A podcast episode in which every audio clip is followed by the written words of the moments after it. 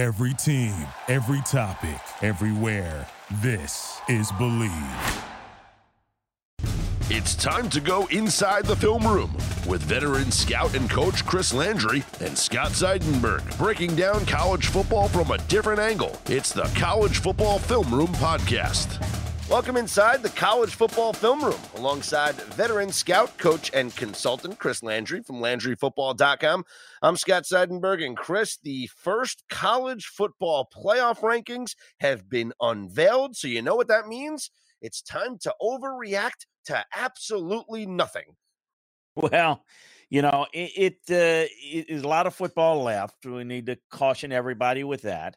Um, everyone is uh, kind of, uh, you know, you would think at this point there would be a little bit of an understanding that this is so much different than the rankings. The rankings of yesteryear used to be when you were ranked someplace, as long as you won, you weren't going to drop.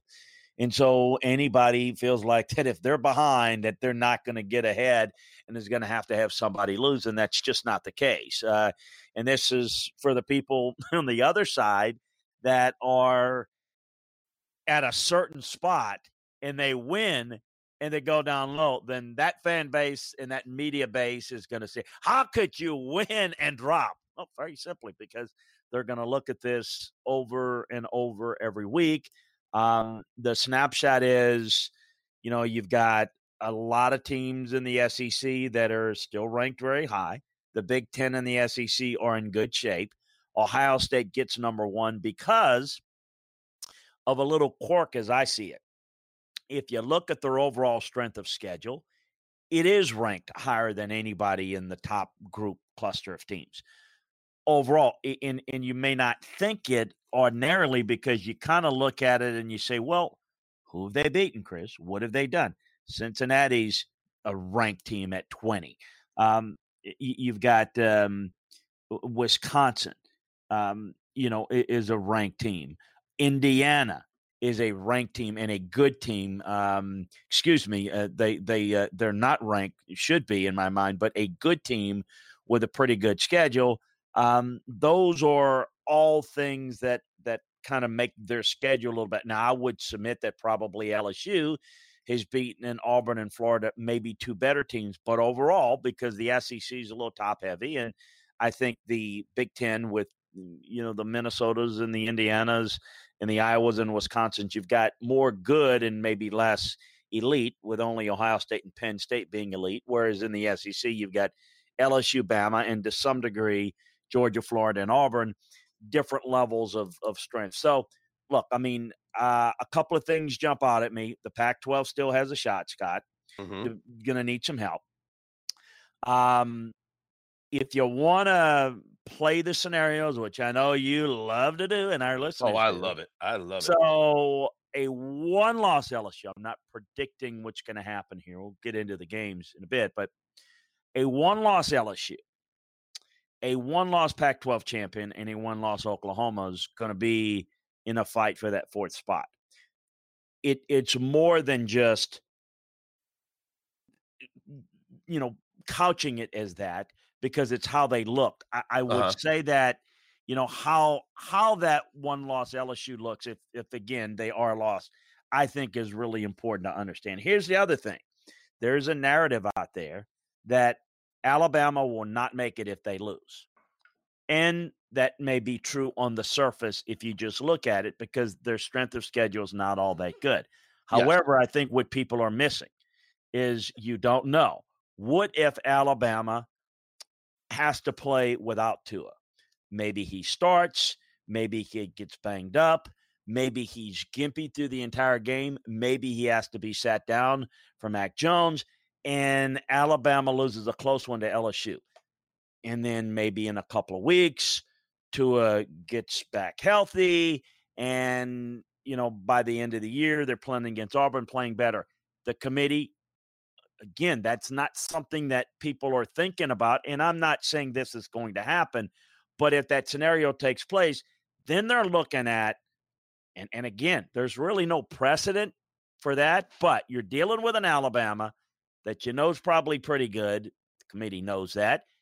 And are they looking at Alabama different? Wait a minute, Tua is now healthy. He wasn't. You know, the, I'm not saying this is going to happen. I'm saying to completely rule it out on the surface, I would agree.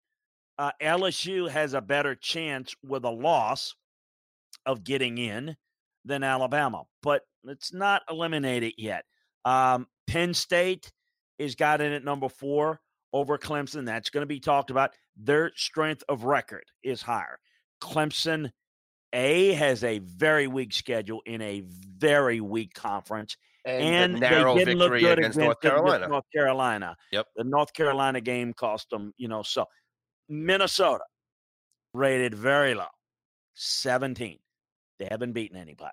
So they're a team, and I don't think they're going to do it. But they're they're the team that's the candidate if they were to win, if they were to be Penn State at home this weekend, and I don't think they will, but let's just say they do. Um, if they then go forward and beat Iowa and beat Wisconsin at the end of the year, they could make the biggest jump because at 17, it's reflective of, okay, we see you out there, you're unbeaten, but you haven't beaten anybody. And if you've watched them play, struggled against South Dakota State and Fresno State and Georgia Southern, still won. But if you look at it, they've beaten Purdue, banged up, Illinois, who's gotten better, but still not that good, Nebraska, who's uh, in trouble, Rutgers in Maryland. So they've not beaten anybody. So it, it's, it's, I think it's, it's basically saying at unbeaten at 17, you haven't done anything yet. Let's see what you can do and then we'll go from there because they're behind Michigan, they're behind Wisconsin, um, and certainly behind Penn State and Ohio State. The other thing is, by comparison, Baylor, who has really, in a lot of ways, kind of similarly, hasn't played anybody as good, but they've beaten a pretty decent Kansas State team, an Iowa State team, um, Oklahoma State. Um, you know, so they've they've got a little bit more productivity in who they've beaten. But still, when you look at them, they look like at 12, okay, fine. This is where they are. They move up if they can win out and beat Oklahoma, maybe even have to beat them twice. But until they do, let's hold on. But 12 to 17 with those two teams that kind of have similar paths, Scott, one has played just a little bit tougher schedule. So those are some thoughts. Um, Notre Dame's still hanging in there pretty high, although they don't look like it. Um, uh, group of five teams: Cincinnati, Memphis, Navy, SMU. Um, That's going to be a dogfight. Five group of five teams, mm-hmm. two Pac-12 teams: Oregon and Utah at seven and eight. Obviously, six Big Ten teams ranked, four Big Twelve, five SEC, two ACC plus Notre Dame. Um, I don't. I I kind of lump them in there, even though they're not. But so it kind of gives you a look as to kind of where we are uh, in the first uh, first rankings of the top twenty five. Well, I guess the biggest point of contention for people are is going to be Clemson outside of the top four right now. Uh, undefeated, defending national champions. We mentioned their close victory over North Carolina. The fact that their strength of schedule is weaker than Penn State's. That's the difference between them being four and Penn State being four. The other thing to remind people, Chris, is that if Clemson takes care of business and wins out, which they are favored to do they are expected to do, they'll be in the top four guaranteed. So to argue about them being five right now is kind of pointless. If they take care of business like they are expected to do, they are guaranteed a spot in the top four. Let's just push that aside. So anybody complaining about where Clemson is ranked right now, just forget about it. They win their games like they're expected to do, they will be in the top four. The thing that I, I take away from these rankings is that we can talk about strength of victory, strength of record, all that stuff when it compares to, to these teams and their resumes. But Alabama being where they are right now doesn't reflect their strength of record, their strength of schedule, because mm-hmm. it's weak. Alabama being where they are right now is the committee just using the eye test, saying, We watch this team on film. We know how good this offense is with Tua. They deserve to be amongst the top three best teams and highest ranked teams in college football. So it's not just all the numbers. The eye test is heavily involved with the committee as well. Well, I think it is, and I think it has something to do with where Clemson is. And so, look, I would say that as Clemson is playing better, and I want to get to that point for a second that you made. Clemson's issue is that they haven't looked very good, and, and recently they're starting to look better. So that eye test is going to happen. Plus, Ohio State, Penn State, LSU, Alabama takes care of itself. Yes. takes care of itself. So and yes, Clemson does Clemson have a, is going to slide in. And they have a good, and they in. have a, a, big game coming up against Wake Forest, which will be an impressive victory it, that the committee will look at. It's it's a better one. It's it's the only one they got at this point, provided Wake, you know, takes care of business and stays ranked. That it's it's the only it's the only team um, that they play that it's a conference that's going to be relevant, including in the conference championship game. So yeah, they probably slide in. However, huh? I said I actually think Wake's going to have a hiccup this weekend, but we'll get to that well, coming up. You know, and then now then you got no ranked teams. So my point is, is here's the thing I would say though. It's eye test and, and it's the, the weakness of the schedule and it's that combination because they, they were dominant they could be there and and it does take care of itself to some degree but should it Think about this for a second. What if the eye test doesn't show them playing all that well? With the schedule so incredibly weak, you know, I agree. There's going to be that sentiment. No one will ever say this. They won the national title last year. They're unbeaten. They're their confidence. We can't let them out. No one's going to ever say that, but that's going to be in the back of people's mind. But let's just say, and by the way, I think Clemson's going to win out. I think they're going to be impressive, and I think the eye test will put them in the top four. So let me just say that. However, what if they don't play all that well, but they still win all their games? Uh, what if a a pen you, you you'll have let's say an unbeaten you know let's they're not going to do it they're, Ohio Chris, State they're, Chris they're not going to do hold, it hold they're on not... hold on Scott hold on let me finish let's just say Ohio State wins out let's just say Alabama wins out. Um, and and you you've got you know a a, a one loss team. My point is is it's not going it's not always about the eye test. It in in even if you doesn't look good, there's going to be a belief to well put them in. There is a scenario. What I'm trying to explain is that they may not look like one of the four best teams in the country. Mm-hmm. And we talk about teams that are not, let's say, in the AAC that are not very good, you know, or, or excuse me, they're very good, but they don't have a schedule that's very good. They're unbeaten. They're not going to get. Clemson's kind of in the same boat. The ACC looks really bad, and and I but because they're Clemson, because of their history, this is what I'm trying to make. And here's the point: don't think that the you could call it bias. It's uh-huh. just it's subliminal. No one is going to leave them out as an unbeaten team, even though if they don't play very well, you could absolutely make the case that Ohio State's better, LSU's better, Alabama's better, Penn State's better, Georgia's better, Oregon's better. You know, you could make the case with some of those teams being one loss teams or better. You you could in theory do that.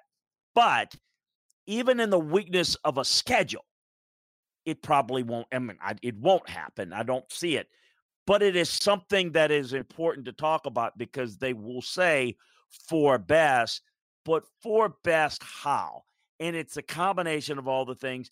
And they use the the hide behind the it, it, the we look at the eye test, but but that eye test is very subjective I think Clemson is one of the more four talented teams in the country. You can make the case that they're not one of the four best. It's almost to me like disingenuous. It's like, mm. hey, we'll put them five now because they've not played anybody. But we know LSU and Alabama are playing Ohio State, Penn State, and we'll just slide them in. You know that's kind of how it plays out. And I don't not accusing conspiracy or no, politics, no. But the reality is, it's just, it's a little bit phony because at the end of the day, if the four best teams are two unbeatens and two one loss teams, they're not going to leave an unbeaten Clemson out, even though you could make a case, perhaps, Yeah. if it were right now, they're saying no, they wouldn't be in. But you know, if the same thing applied, and we, you know it can't because of LSU, Alabama, and Ohio State, Penn State being a head to head. But if you had four teams in there, if there were four teams from different leagues, you know that that would be a tough out for them to say, no, we're leaving an unbeaten defending champion out. And that to me is disingenuous because it should have nothing to do with what they've done in previous years. But don't think that the brand name and the previous history of an Alabama or a Clemson or Ohio State matters. It- It it's does. almost It- like it, it's almost as if their name if their name was not Clemson, it would be a completely different story. Uh, a- and- Absolutely. and- They'd be yes, they'd be where Baylor is. yes, and that's a great point because Baylor's sitting here at eight and zero, undefeated, twelfth ranked, with the potential of going undefeated and winning the Big Twelve, but they won't be involved in the conversation. E- And you Except could they- say- except the eye test says they're not Yes, nearly as good yes, as Clemson, Yes, which is fair, and that's right. They got it right, but you do wonder if it is, if if for example, um, if it were Wake Forest that was unbeaten, there's no way in hell they'd be five. You know, Correct. it, would- it would Yeah. be, but. That's fair because Wake Forest doesn't look like Clemson, you know. The, and, and so I think there is the point is is yeah, it doesn't matter how you look. It doesn't matter the talent. It doesn't matter who you are because there's a perception and an understanding that, I mean, why is Baylor ranked behind Oklahoma? It's because they look and they say Oklahoma's better, you know, Mm-hmm. and, and they got one loss.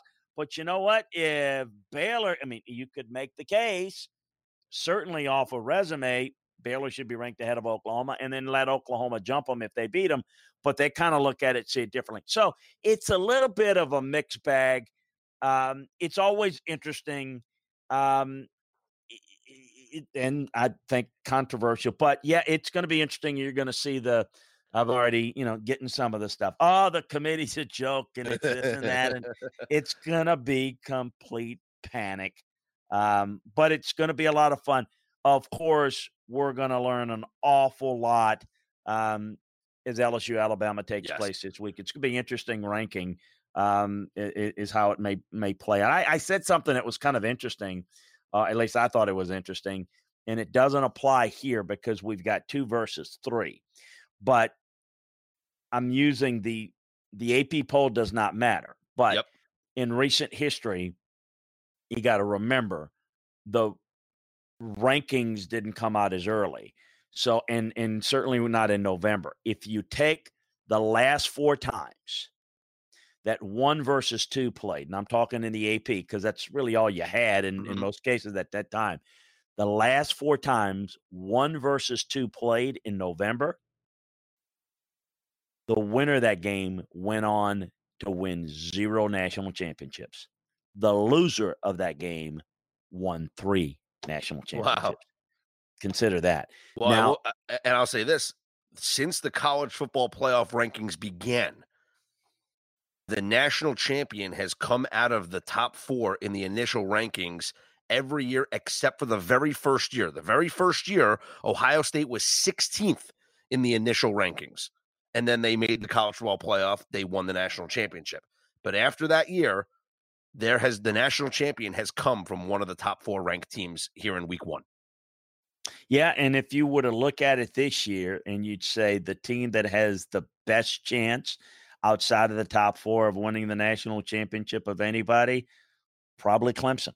Uh, Clemson at five. I mean, for all of what we just talked about it, what they haven't done and what they what they have done and who's not looked good. And it, it- bottom line is they're pretty doggone good and they're they're in pretty good shape. So Clemson and Georgia would be would be the most likely to win it outside of the top four uh, where it, it clearly looks like um, y- you know that the the the SEC champ. I mean, I think Ohio State, LSU, Alabama, and Clemson look like you know the four best teams at this point.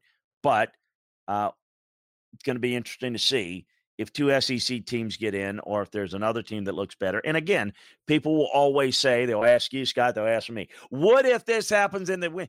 It doesn't just matter who wins it's how it looks. Yes. How close is it? When you come out of the game, you have a feeling this team is demonstrably better than the other, or you might say, this razor razor thin, razor, razor thin margin. That matters. That matters a great deal. We haven't really talked about Georgia that much, but but they're number six, Mm. despite their loss to South Carolina. Uh, I think the committee wanted wanted to see what they did against Florida, so they're happy Sure. that they they saw that game and the bounce back performance from Jake Fromm. But also, uh, kind of like what I mentioned about Clemson, Georgia being six really doesn't matter because look at what they have to do. Look at what's laid out in front of them. If they finish off Yeah. their season and then win the SEC championship game, they're in the college football playoff, regardless of starting out Yeah. sixth, regardless of losing that game to South Carolina. Yeah, the SEC champion is gone because the SEC champion is going to be either Georgia, LSU, or Alabama. It's not going to be. Uh, listen, I, mathematically, that's not true. Uh, Georgia could stub their toe against Auburn and Missouri, and and you know Florida can jump back in and win the SEC championship, be a two-loss team, and the SEC gets left out. So yeah, I, I know there's a you know there's a theory of that well, you know, Baylor could run the table and get in either. Neither one Yep. of those things are going to happen realistically. It's going to be Georgia, LSU, Alabama, and three of the top six teams. I know we always talk about four. Four only matters at the last voting. Right now, five and six and seven, all, all those guys are in play. Three of the top six are right there in uh, in the offing and and from the SEC. And you're right. If they beat Auburn, they they run the table and they go to the SEC championship game. Uh, they win that championship game. Um, they're in, and and Mhm. and it's just about who they beat, uh, what it looks like. Then the discussion is Who they beat? who do they beat and Mhm. how close is it? You know, would um would at that point, you know, because here here's the thing. Here's the other thing I'd say. Let's just say they beat Alabama in a close game. Oh, Alabama's played a weak schedule. Well, they played a weak schedule to this point. You've alluded to it earlier, but if they beat Alabama and they beat Auburn, it's no longer a weak schedule. You know what I mean? Mhm, So now all of a mhm. sudden now it's a couple of quality wins. If they would have played Georgia close, would a one-loss Alabama team, um, particularly, uh, you know, I mean, how would that play out? Well, it really depends. Depends on who else is in the mix. Penn State has got a good case if they play Ohio State very well. That game not only matters who wins it, but how they look. Yep. If Penn State gets blown out by Ohio State, but LSU Alabama's close, we're clearly the loser of that game in, in a close game is going to have a better chance than the team that got blown out in the other league. And then what what really happens in the Pac-12 at that point? Um, and then you know Oklahoma's not completely out of it because if they run the table and they really dominate people and you know beat Baylor, you know maybe a couple of times, Mhm. you know again comparing that, you know uh, against uh, Utah and Oregon. I, you know, I think there's a lot of football left, and I think you still have quite a few teams that kind of control their fate a little bit. Um, and, and that would be the the Ohio State, Penn State, LSU, Alabama, Clemson, Georgia. Um, I, I think they definitely kind of control their fate a little bit. Baylor does as well. If you want to live under the theory that they can run the table, which I I'm not ready to buy that at this point. And let's just we'll wrap this conversation up with this, Chris. The Pac-12 is alive. It, it might be Mm-hmm. slim pick, it might be slim, but Oregon and Utah are now on a path to meet each other in the Pac-12 title game.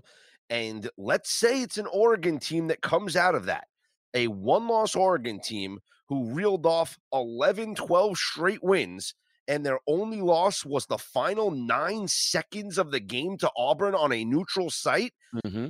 that's going to be a tough team to, to leave out of the top four. So the Pac 12 is alive at seven and eight right now, Oregon and Utah. Let's not cancel them out right and, now. and here's the thing I would think and hope, I mean, they're supposed to, I'm going to assume that they do, that the committee folks are watching these teams and looking at all these teams.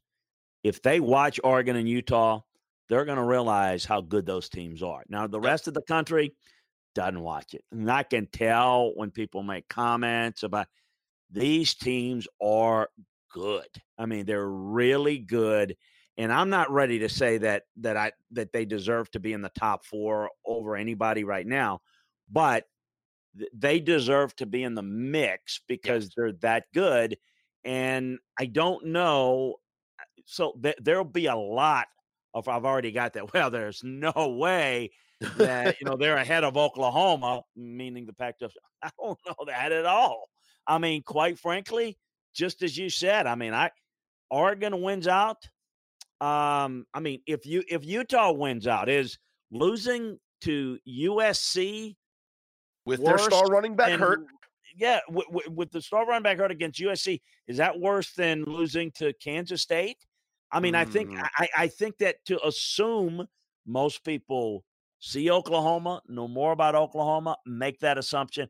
I don't think that that's easy. I'd have a hard time if I had to decide between a, a, a one loss Pac 12 champion, Utah or Oregon, you know, whoever one of those, and compare them up against, against Oklahoma. I, I think that would be really tough. And, you know, if it came down to those two, I mean, really tough. Most people would say, oh, Oklahoma easy. And it's not because I I really think that if both those teams played Oklahoma, I think they'd have a great chance. And if they played 10 times, I mean, I think it's 5 5. Yeah. Uh, I really do. I mean, I think those two teams, particularly Utah, is so good defensively. So um, they're so they are so fast defensively. Uh, they remind you know, me of an SEC, SEC team how fast they are defensively. No, I mean they're they're they're they're look they're. And I love their coach they're, too. They're they're so yeah, well you know, coached. And Oregon, Oregon's you know good. So look, Pac-12 still in it. The Big 12 with Oklahoma and and Baylor until proven otherwise, still in it. The ACC by proxy of Clemson still in it, and of course the Big Ten and the SEC are in the best shape, uh, no doubt about it. No Notre Dame in the mix this year, although ranked fifteenth, pretty yeah. high. I was a little bit surprised how high they were ranked there, but you start looking at it. Um, Eh, I don't know that uh, that that I would have. I, I I think they're going. They're they're a team that even if they win, there there are going to be some other teams moving ahead of them if if they mm-hmm. take their business. So, yeah, yeah. Listen, it is. It's going to be a lot of fun. Um, strap your seatbelts on. Yep. And not many people are, are going to be locked into it, but I'm sure as heck interested to see who's going to be that uh, New Year's Six representative from the group of five because they are all in that mix right now 20, 21, 22, 24, and 25. They're all grouped yes. there in the rankings. So that's that going to be fun to watch. That AAC at the end of the year is going to be wild. Yeah. I mean, it really is going to be a lot of fun because that's where most of it is constituted. Um, and I think that's a strength. Boise's looking a little bit shaky. So uh, yeah, I think it's the A, the AAC that's going to be a lot of fun to kind of figure that out. Well, before we get into this week's games, Chris, I want to talk about the coaching situation at Florida State. Willie Taggart is out, and there's been so much misinformation that's been given out online, like reputable sources too, like people that work for news stations in Florida are saying Bob Stoops is signing a deal. It, it couldn't be further from the truth. Uh, and he came out and said, "Are you kidding me? Like I, w- I was at a function, I had dinner at the Hard Rock, and all of a sudden I'm the next Florida State head coach." No. Uh, what are you hearing about the Florida State job, and, and just what are you hearing about? all the misinformation that's been out there the past couple of days. Well, I purposely don't pay attention to it because it is that time of year. I've been, as you know, in coaching search work for years. And one thing I've noticed, there are a couple of things that happen. If you go back a couple of years ago, I think it's kind of a similar situation. We tend to forget this, but remember when it was you you just had several media outlets in in Knoxville. Jon Gruden's coming to Tennessee. I mean, it was not. I mean, it was the same thing, and and it lasted weeks. I mean, you know, and and so how does this happen? Well, it's misinformation, but I don't believe, you know, some people think, and I, I, can't vouch for it. Some people think that that these people make it up. I, I don't think so. I think what it is is they get information that people feed them. they don't get good information. They don't get it from the source. And there's a lot of false leaks done for purpose. So, for example, if you're at Tennessee with Jon Gruden a couple of years ago, or if you're a Florida State, you know, they were asked. They asked the athletic director at Florida State, uh, Bob Stoops candidate, or you know, you know, inter- inter- well, what's he going to say? He's going to mm-hmm. say no. Well, it kind of makes you look stupid if you say, you know, no, I'm not interested in Bob Stoops. He did say something about, you know, that no way they'd be interested in Urban Meyer, which is again, you don't ever. That was kind of dumb to come out and say that, even though we know it's true you don't normally. So what do you say? So people go, oh, he's a candidate. He's not a candidate if he doesn't want to be a candidate. No, there's nothing to. So people just take that and run with it. It is. I call it barroom talk. Two guys saying, "Hey, you know what? Yeah, uh, Bob Stoops would be a great coach." Yeah, you know, it's like you know. First of all, uh, here's the the thing with me. I try to stay in the facts. I try to. I understand a lot of stuff goes on it's done. The candidate, very often, and I'm not sure this is the case with Bob, it was the case with Gruden. People kept saying, well, why doesn't he he come out and say he's not interested? You see, very simple, because Jon wanted to coach. He didn't want the Tennessee job, but he liked his name being out there because it sent the message to people in the NFL, which is where he wanted to coach come and get me. Well, he got, you know, and, and it, well, why doesn't he just call somebody the Raiders? Because you lose leverage when you do that. You want ego, they want people to call them. So the Raiders called him. Now, Stoops came out when he was contacted today. I think a couple of people reached him and he said, no, not a candidate, not visited there and all that. Because I don't think he's interested. Here's the story on Bob Bob doesn't want to recruit anymore. Okay. He took the job in the XFL because – he's a little bit bored. You know, he's traveling a lot, doing a lot of different things, and got some business interests. But the XFL job, where he's the GM and head coach, is a four month a year job. The, the league handles the scouting. He's going to keep his home in Norman. He's going to have a place in Dallas. He's going to do that for four months. It's and then you know we'll see. Now, will he have maybe the interest perhaps for an NFL job down the road? Maybe. Uh, he's had, you know, I think opportunities if he wanted it to go back in college. Doesn't he doesn't want to do that? And with all due respect to Florida State, he wouldn't go to Florida State. That's he's turned down better jobs than Florida State. Now timing's everything. Maybe he's ready now. I don't think he is, and I think he's kind of said he's not. So, you know, why does it come up? Because people throw it out and then you throw it out to in this case they asked the athletic director but they also had board members hey would you mention bob stoops sure would be interested in bob hey bob stoops a candidate yeah we'd love to have we'd sign him today so all of a sudden it's like and they take it and run with it without any idea of contact of well he's in tallahassee now then when they get into all that stuff he's in town the deal mm-hmm. should be mm-hmm. done by the end that stuff just gets to you know clickbait and just there's nothing to it. Um, but here's the reason why a school doesn't want to diminish it. You don't want to come out and say something public about like, you know, if if if I'm the athletic director and you just ask me, if I'm the athletic director of Florida State and you're doing an interview with me and you'd ask me, interested in Bob's, hey, I mean, who wouldn't be interested in Bob Stoops? Now, really, I know Bob doesn't want to recruit. He's he's not a good fit, and no, I wouldn't hire him because I know Bob and I love Bob, but he doesn't have the energy to do what needs to be done at a big time program right now. But but I'm not going to tell you that on the air or on on the record. I'm going to say, "Oh, who wouldn't love Bob?" Well, then you get off the interview. Hey, he loves it.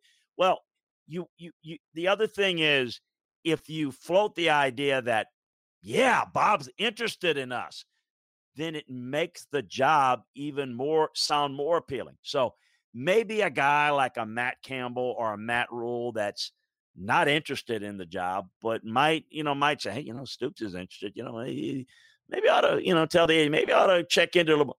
These are the type of little things that happen in coaching searches where schools or teams kind of like to put their you know, hey, we got oh, you wouldn't believe, Scott, all the people are interested. Oh man, I mean, just it's just you know every eh, you love all this, and then then the candidate likes his name out there because it's an ego boost, but it's uh, particularly if you're kind of out of the limelight, they miss that. But it also you may not be interested in that job. Like for example, I thought of this. I don't think Bob Stoops wants to coach right now in college. But if he did, I could see him letting his name go out there. Maybe he's interested in a USC job if that comes open or another mm. job. So by doing that, it kind of gets his name out there that, you know what? Stoops might be ready to come back. So that's the game that's played behind the scenes that I, I mentioned this, Scott. We I know I've talked with you and I've talked about this for the last two, three years we've done this. I do this all the time on LandryFootball.com is explain that this is how the game works. Yet every year it's you can't convince anybody that Bob Stoops is not coming or that I guess, you know, I guess the Tennessee folks have figured out that Jon Gruden's not coming, you know, but it's just it's just one of those deals where people think that, you know, they always think their job is the best. There's nothing wrong with that.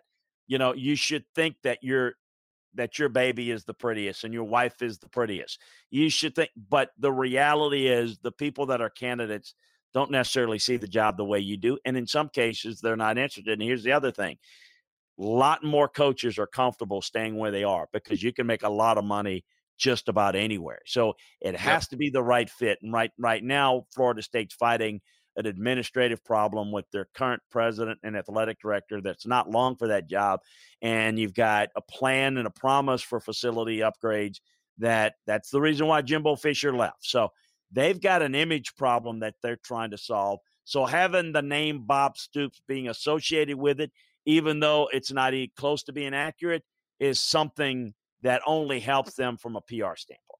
Yeah, and you know every top notch coach out there or assistant coach out there is going to be asked about this job now for the next several weeks.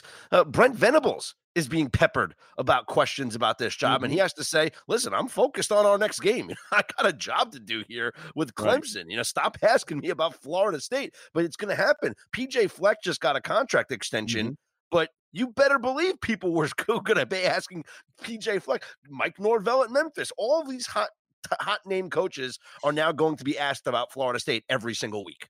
And it's going to get all those guys new contracts, more money, more leverage in their situation. PJ Fleck, as you just alluded to, it's it's getting longer extended deals, larger buyouts, and that's why when people say, "Okay," like, and this is why you better get the hire right. It's it is high stakes poker now because if you people say how uh, bleep can you have that much of a buyout for Willie Taggart? Well, you know why? Because to get anybody, you gotta you know people say well you got to get somebody good, somebody with a name, somebody. It, it's cost you a lot in terms of what you pay them, what you give them in terms of staff, but what you mm. promise them in terms of a buyout. So when it blows up in your face like Willie Taggart did, it is they are hemorrhaging money there at a place that lost their former coach because they didn't have enough money to do what they wanted to do.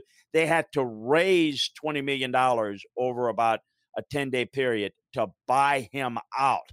Now they have that's that's before they go start searching.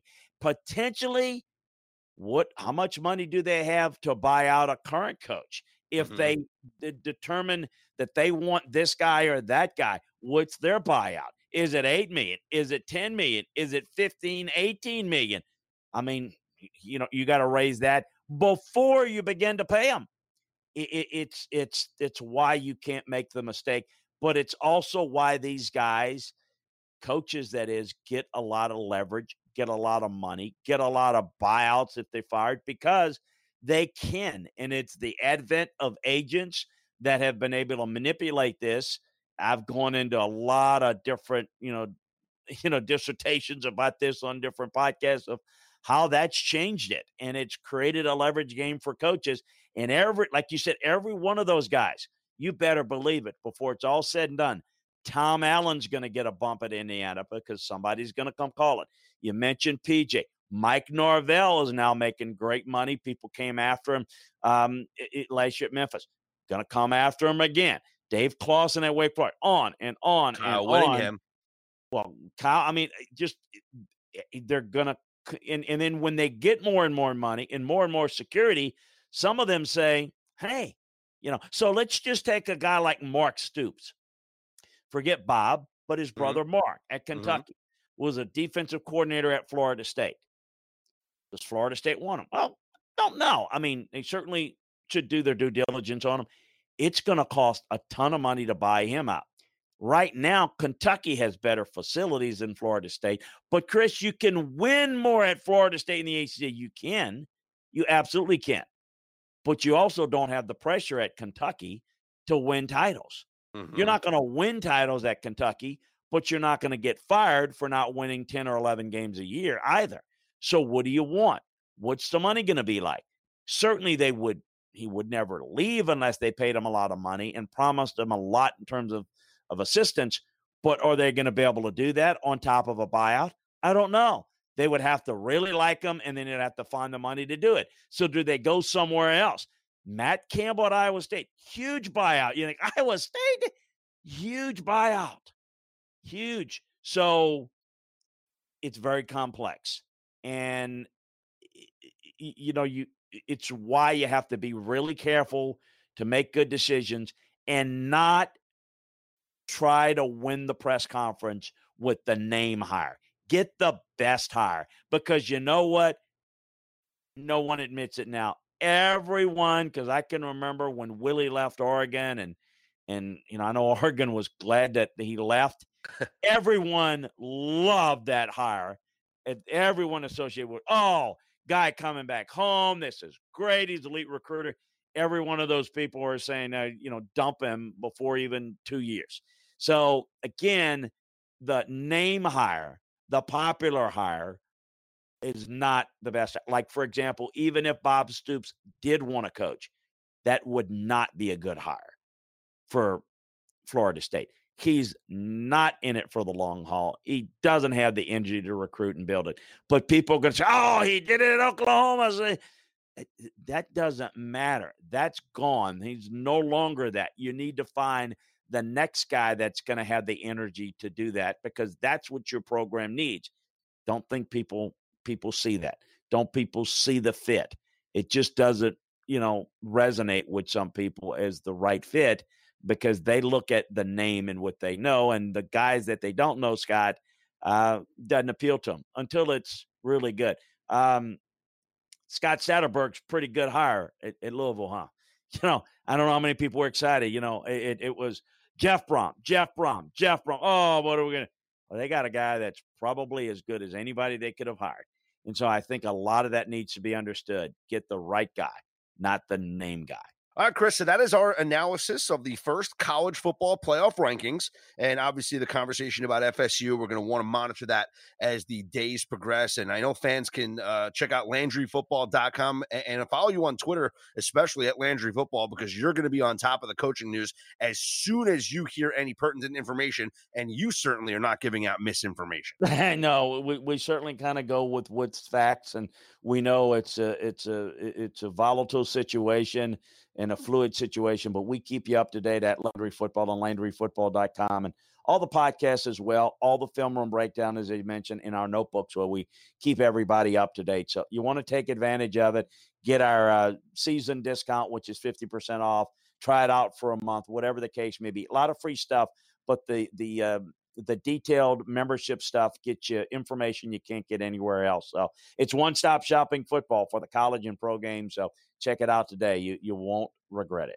And be sure to subscribe to the College Football Film Room podcast wherever you get your podcasts from. Uh, in our next episode, we will go down the slate here for week 11. Hard to believe we're in week 11 of the college football season, Chris. But we're going to break down the biggest games of the week, including the Alabama and LSU matchup. So you want to make sure that you subscribe so you can download that episode as well, which will be coming your way. Actually, it's probably available now if you're listening to my voice. So go X out of this episode and go log on to that episode. All right, Chris, I'll talk to you next week.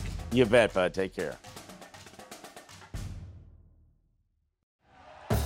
Thank you for listening to Bleav. You can show support to your host by subscribing to the show and giving us a five star rating on your preferred platform. Check us out at Bleav.com and search for B L E A V on YouTube.